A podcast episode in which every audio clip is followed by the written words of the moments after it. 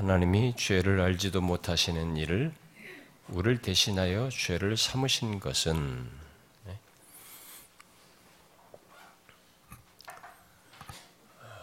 우리들이 매월 이렇게 첫 주일 어, 이 오후 시간에 성찬의 시간을 갖게 되는데 어, 어, 그래서 우리가 이 시간에 매 달 이렇게 그리스도의 죽으심을 기억하는 시간을 갖는데 오늘은 그 첫 주가 부활주일이어서 그리스도의 죽으심을 이렇게 부활에 정확하게 연결해서 생각해 볼 수 있는 시간이 되었습니다. 뭐 항상 주일이기 때문에 당연한데도 특별히 부활주일에서 더 정확히 그렇습니다. 요즘 교회들이 소위 성찬식을 음, 고난 주간의 금요일에 하는 것이 유행인데요. 그것은 굳이 따지면 신학적으로는 바르 지 않습니다. 이미 종교육자 칼빈을 위시해서 계획주의자들과 그 전통에서 성찬은 부활을 기억하는 주일에 하는 것이 합당하다라고 이렇게 계속 어, 밝혔고 강조했었는데 그 이유는 그리스도의 죽으심은 어, 부활을 전제한 죽으심이고 어, 곧 부활로 나아가는 죽으심이며 부활과 연관된 죽으심이기 때문에 그랬습니다. 그 말은 우리들이 성찬을 받으면서 기억하게 되는 그리스도의 죽으심은 죽으심 자체에 의미가 있는 게 아니에요. 아, 죽으심 자체에 어떤 가치가 있다기보다 그리스도께서 죽으심으로써 담당하시고 어, 처리하신 모든 것이 부활을 통해서 성취되었기 때문에 이게 가치가 있고 중요성을 갖는 것입니다. 부활을 통해서 성취되고 확증된 것이어서 부활로 어, 부활을 기억하면서 이 주일날 아, 우리가 이 성찬을 갖는 것이 아, 맞죠. 물론 고난 주간의 금요일에 해도 아, 그런 의미를 띠고 가질 수 있겠고 얼마든지 그럴 수 있습니다만, 근데 이 전통이 옛날 이 가톨릭적인 배경과 전통 속에서 그리스도께서 십자가에 달려 죽으신을 그 죽으신 그 당일 날로 성금요일라고 얘기하면서 그리스도께서 십자가에 달려 죽으시는 그 모습을 이렇게 주로 어, 집중을 해요. 그걸 생각하면서 떡과 잔을 받는 일이 아, 있었기, 있었기에 다분히 감정적인 동료나 이 감, 공감을 아, 이렇게 갖게 하려는 의도와 기대 속에서 하는 듯 해서 사실상은 예, 바람직하지 않습니다. 이 성찬은 그리스도의 죽으심 그 자체만을 거기서 생겨난 어떤 어려움과 힘든 것만을 보게 하기 위함이 아닙니다. 우리는 그리스도의 죽으심을 예, 그 이후에 이것이 부활을 통해서 있게 된 너무 엄청난 가치를 염두에 두고 하는 것이기 때문에 항상 부활을 통해서 죽으심의 모든 의미와 가치를 보아야 되고 그런 차원에서 우리는 부활을 통해서 그리스도의 죽으심의 모든 것들이 성취됐다는 그 전제와 문맥 속에서 그 이해 속에서 항상 떡과 잔을 받아야 됩니다. 그 부활을 통해서 확증되고 성취된 것이 없는데 떡과 잔을 받으면 죽음을 애도하는 것밖에 되지 않습니다. 이 영광과 가치, 그리스도의 십자가의 죽으심 속에서 이루어진 어마어마한 것의 그 실제성을 우리가 망각할 수 있어요. 그건 위험한 것이죠. 그래서 우리는 항상 아, 이 죽으심을 생각하지만 아, 그리스도의 부활, 예? 부활을 통해서 죽으심의 모든 것들을 확증하시고 성취하신 그 연결 속에서 그 전제 속에서 우리가 받아야 돼. 그래서 떡과 잔을 받지만 그래서 죽으심을 기억하지만 우리는 그 애도적인 분위기에 함몰될 수가 없어요. 그리스도의 부활을 통해서 있게 된 그 너무나 확실한 것에 근거해서 너무나 분명하고 우리들에게 결과적으로 있게 된 그리스도 죽으심으로 말하면 성취된 그 근거 위에서 아, 너무나 놀라운 은혜가 우리에게 베풀어졌다는 것을 떡과 잔을 받으면서 확인하는 것이죠. 그런 시간이 되어야 하는 것입니다. 오늘은 우리가 이 예배 이후에 그리스도의 부활을 뭐 찬양하려고 우리가 모두 준비하고 있어서 제가 많은 내용을 말하지 못하지만 오늘 본문을 통해서 간단히 한 가지 사실을 강조하려고 합니다. 그것은 오늘 읽은 이 본문 상반절에 하나님이 죄를 알지도 못하시는 일을 우리를 대신하여 죄로 삼으셨다라는 사실입니다. 이미 여러 차례 이 말씀을 살폈고 빈번하게 인용하여서 우리들에게 익숙한 이 말씀입니다만은 저는 이 시간에 죄를 알지도 못하시는 일을 바로 그 예수 그리스도께서 우리를 대신하여 지게 하신 하나님께서 그에게 지게 하신 죄의 짐에 대해서 좀 언급을 하려고 합니다. 자, 여러분은 죄의 짐에 대해서 생각해 보셨습니까? 죄의 짐의 무게에 대해서 여러분 생각해 보셨습니까? 아니, 인간이 이 세상에서 지고 또 질 수 있는 짐 중에 여러분 가장 무거운 짐이 죄라는 것을 알고 있습니까? 생각해 보셨습니까? 물론 우리들이 인생을 살면서 지는 생활고의 짐, 그리고 마음을 짓누르는 온갖 종류의 짐들, 관계 속에서 생겨나는 문제든, 어? 뭔가 이루려고 하는 짐, 심지어 중고생들이 공부하는 것도 짐이에요, 그들은. 인생의 어떤 길을 가는 곳에서 우리가 나름 느끼는 많은 무게들이 있습니다. 우리에게 무겁게 여겨지는 그런 짐들이 있어요. 아, 그것들도 어, 지기에 버거워서 사람들은 극단적으로 죽음까지, 자살까지도 생각하기도 합니다. 그러나 우리들이 살면서 갖는 그런 짐들은 무게가 아무리 나가도 그 무게는 죽음 무게밖에 안 돼요. 그것도 어마어마한 무게지만 특별히 내 인생 동안 한시적으로 잠시 지다가 내려놓는 것이어서 우리들이 범한 죄의 짐과는 다릅니다. 물론 우리들이 이 땅에서 수고하며 어, 살아야 하고 고통을 어, 겪는 어, 모든 것들이 다 죄로 말미암아서 있게 된 것들입니다만은 우리들이 지닌 죄, 또 범한 죄의 무게와는 그 어떤 것도 비교할 수가 없습니다. 왜냐하면 죄의 짐은 우리 스스로 벗을 수 없고 이 짐은 영혼까지 가기 때문에 그렇습니다. 육체적 죽음으로 벗어버리는 게 아니에요. 이 죄의 짐은 영혼까지 짓누릅니다. 영혼까지 사람을 고통의 무게를 더하여서 스톱이 없어요. 그래서 죄의 짐은 우리들이 지는 짐 중에 가장 무겁고 가장 힘든 것입니다. 여러분들이 생각을 했는지 안 했는지 모르지만 죄의 짐은 가장 무겁고 힘듭니다. 설사 하나님의 백성이라 할지라도 죄에서 구원받은 하나님의 백성이라도 죄는 그런 특성이 남아 있어요. 우리 마음에 무거움과 힘듦을 느끼게 합니다. 그래서 슬픔과 비탄, 괴로움, 그야말로 다양한 고통을 느끼게 합니다. 그것을 다윗이 시편 38편에서 얘기했죠.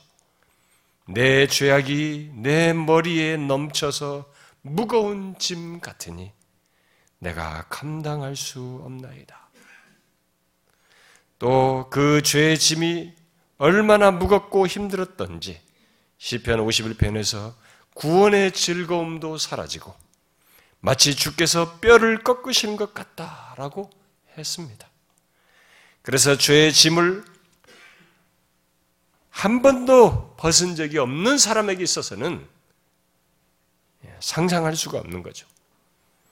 물론 그들이 크게 그것을 자각하지 못할 수 있지만 그들이 지, 지고 있는 죄의 짐은 사실 죽음의 무게 이상입니다. 조금 전에 말한 것처럼 죽음 이후도 육체적 죽음 이후로도 계속되는 것이어서 죽음 이상의 무게를 지니고 있어요. 사실 우리 인간은 그 무게를 잘 모르죠.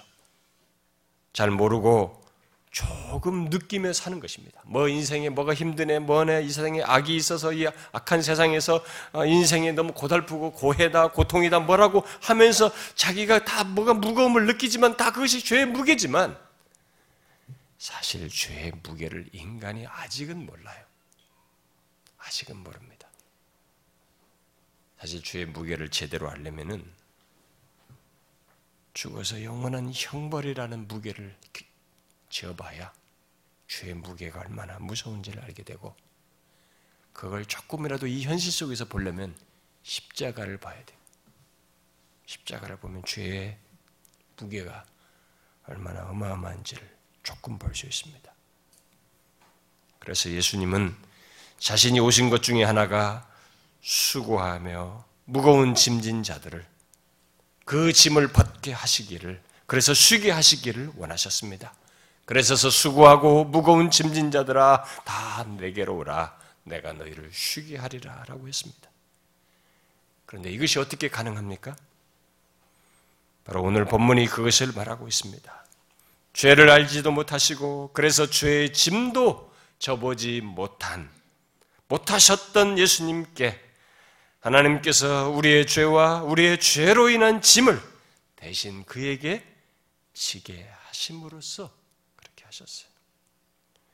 이 때문에 우리의 구주 예수 그리스도는 이 세상에서 죄를 가장 많이 지신 분이 되었습니다. 이걸 생각해 보셨어요? 예수님이 이 온 우주 만물을 통틀어서 가장 많이 죄를 지신 분이셨다라는 것을 생각해 보셨습니까? 그는 자신이 구원할 자들의 모든 죄의 짐, 한 사람도 아니고 수도 없는 수많은 사람들의 죄의 짐, 그리고 그 죄로 인한 수치와 진노, 영원한 형벌까지 다 지셨습니다. 이것은 추상적인 얘기가 아니라 사실입니다. 우리가 이 사실성을 정확히 볼 수가 없고 헤아려보지 못해서 그렇지. 그러나 역사 속에서 하나님이 하신 것만큼은 사실이에요. 그리고 그가 지신 것만큼은 사실입니다.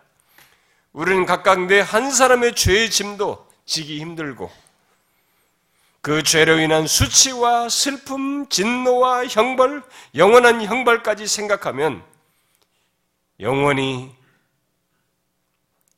지어야 할 정도로 무겁고 힘든 것인데 내 한 사람의 죄짐도 그렇게 무거운데 우리 주 예수 그리스도께서는 나 한 사람의 죄 그것의 무게만이 아니라 자신이 구원할 모든 사람들의 죄의 짐을 다 졌어요.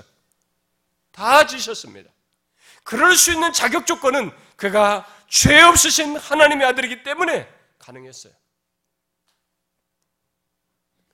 그래서 그분보다 죄의 짐을 많이 진 분은 이 세상에 없습니다. 없어요. 그리고 그렇게 많은 죄의 짐을 지시었기 때문에 그 죄 없으신 그분께서 바로 하나님의 아들께서 하나님으로부터 버림을 받아 하셨고 우리가 알지 못할 경험을 십자가에서 당하셨습니다. 여러분들이 거듭난과 십자가를 통해서 배웠죠? 우리가 알지 못하는 십자가에서의 경험을 하셨어요. 단순히 아픈 시간이 아니에요, 여러분. 뭐 시간의 길이 그런 것으로 생각할 수가 없어요. 하나님의 아들 죄 없으신 분의 경험이기 때문에 우리가 헤아리지 못합니다. 그런데 분명한 것은 그게 다 구원할 자들의 모든 죄 짐의 무게로 말미암아서 있게 된 십자가에서의 형벌이에요. 그래서 엘렐리 라마 사박단이 나의 하나님 어찌하여 나를 버리시나이까 라고 한 것이고 그것을 그때 이 죄의 짐의 무게에 그 유일하게 질 수 있는 그분이 지신 그 어마어마한 그 경험을 하나님은 감추셨어요. 대낮인데도 흑암처럼 어둡게 하셔서 그가 당하시는 그 장면을 감추셨습니다. 그러므로 우리는 십자가에 달리신 예수 그리스도께서 자신의 죄의 짐이 얼마나 크고 많고 그로 인해서 받으신 고통이 얼마나 큰지 사실은 알지 못합니다. 우리는 알지 못해요. 주로 개인적인 차원에서 내 죄의 짐을 지셨다라고 생각하면서 공감하고 또 은혜 받고 뭐 이렇게 생각을 합니다만 사실 예수님은 우리들 모두의 죄의 짐을 지셨기에 그 죄의 짐의 분량도 그에 따른 형벌의 정도도 우리는 알지 못합니다. 죄 있는 자가 죄의 무게를 지어서 당하는 무엇하고는 일단 비교 대상이 안 돼요. 죄 없으신 하나님의 아들의 그의 당하심과 비교할 수가 없습니다. 그래서 우리는 그걸 알지 못해요. 우리의 죄의 짐의 무게감과 그것으로 인한 경험과 이것으로 비교할 수가 없습니다. 단지 한 가지 말할 수 있는 것은 아무도 그렇게 죄의 짐을 질 수 없었다는 것. 오직 죄 없으신 하나님의 아들께서만이 나의 모든 죄뿐만 아니라 우리 모든 사람들의 죄를 지실 수 있었다는 사실입니다. 실제로 하나님의 아들 예수 그리스도께서는 우리 모두의 죄의 짐을 그대로 실제로 짊어지셨습니다. 그래서 예수 믿는 우리에게 생긴 변화 중에 하나가 이거예요. 죄의 짐, 죄의 짐이 벗겨졌다는 것입니다. 죄의 짐 속에는 우리들이 갖게 된 죄를 가진 자에게 있게 되는 죄책, 죄책으로 인한 짐, 죄의 권세가 누르는 짐, 또 죄로 말미암은 저주 곧 형벌이라고 하는 짐을 벗은 것을 말하는 것입니다. 우리는 그런 모든 죄의 짐을 벗었습니다. 그러면 다윗이 느낀 죄의 짐은 뭐예요? 제가 아까 인용한 다윗이 느낀 죄의 짐은 뭡니까? 그것은 우리들이 죄를 범했을 때 그 죄의 형벌은 실제적인 형벌은 그리스도께서 지심으로서 처리되었지만 죄가 가지고 있는 속성상 우리 안에서 주장하는 형벌의 당위성 때문에 갖는 우리의 양심상의 내면상의 정서상의 고통이에요.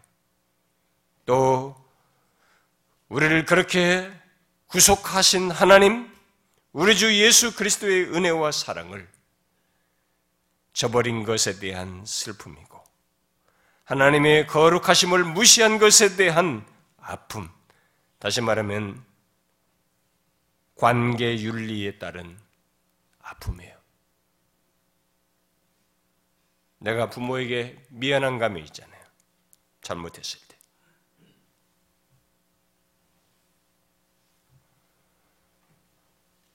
아까 지난주에 장례했던 우리 그 성도님이 계속 자기가 인생 동안 너무 불효했기 때문에 이 장례 내내도록 울었다고. 뭐 하나 생각나면 울고 뭐 하나만 생각나고 계속 울기만 했다고. 그래서 불효자는 더 슬픈 것이라고. 그게 관계의 윤리예요. 관계 속에서 느끼는 아픔인 것입니다. 다윗이 느낀 죄의 짐은 바로 그런 것이에요. 죄가 가지고 있는 이 형벌의 당위성이 가져다 주는 느끼게 되는 그런 양심의 아픔과 고통이고 그렇게 사랑하신 분을 내가 바르게 대하지 못했다는 것, 그의 거룩하심을 그걸 제대로 인지하면서 그 거룩하심에 합당하게 행하지 않았다는 이 관계 윤리에 따른 아픔이고 고통인 것입니다. 그것이 우리의 양심을 짓누르는 것이죠. 그것은 우리의 마음의 무거움을 느끼게 하고 짐처럼 여겨지게 하는 것입니다. 중요한 것은 우리들이 하나님과의 관계에서 갖는 그런 마음의 짐은 죽게 돌아오면 사라진다는 것입니다. 하나님의 자녀는 죄를 자백하면 양심을 깨끗게 하신다는 것입니다. 죄를 자백하면 그는 미쁘시고 의로우사 우리를 깨끗게 하시는 이런 일이 있게 된다는 것입니다. 또 모리스가 작사한 내용대로 일생을 주께 맡기면 나의 모든 짐 대신 지신다는 짐도 언제든지 맡기면 사라져요. 그분이 감당하시는 것입니다. 벗어, 벗겨지게 되는 것이죠. 이것이 예수 믿는 자에게 생긴 놀라운 얘기예요. 그 무거운 죄의 짐을 벗을 뿐만 아니라 인생을 살면서 생겨나는 죄로 인한 우리들에게 생긴 양심상의 가책과 아픔뿐만 아니라 일생을 살면서 가지고 있는 심지어 그 인생에 있는 무게감까지도 하나님은 자기 백성들에게 우리가 지라고 하질 않아요. 자기가 인도하겠다고 하시기 때문에 자기가 그 짐을 처리하겠다고 하시기 때문에 이 모리스 말대로 맞은 거죠. 일생을 죽게 맡기면 나의 짐 대신 지시는 하나님이신 것입니다. 그걸 경험할 수 있는 근본적으로 가장 무거운 짐을 처리하셨기 때문에 살면서 겪는 이 부차적인 짐들을 그가 처리하십니다. 우리들이 벗을 수 없는 짐, 영원토록 지어야 할 죄의 짐을 우리 주님께서 대신 지심으로써 벗게 하셨습니다. 이게 우리에게 생긴 놀라운 변화입니다. 얼마나 이것을 인지하고 사는지는 몰라도 엄청난 것이죠. 우리는 이 시간에 그것을 알아야 되죠. 성도님 여러분, 예수 믿는 여러분, 이 짐보다 더 무거운 건 없어요. 아무리 생활고가 힘들어도 몇십 년짜리예요. 이 죄의 짐보다는 무게는 없습니다. 그걸 예수 그리스도께서 대신 지셨습니다. 처리하셨어요. 오늘 우리가 떡과 잔을 받는 것은 그리스도께서 몸을 찢으시고 피를 흘리셔서 그렇게 우리의 짐을 지셨다라는 걸 보게 하는 것입니다. visible word. 보게 하는 말씀이죠. 오늘 이 5장 21절 말씀을 보게 하는 말씀이에요.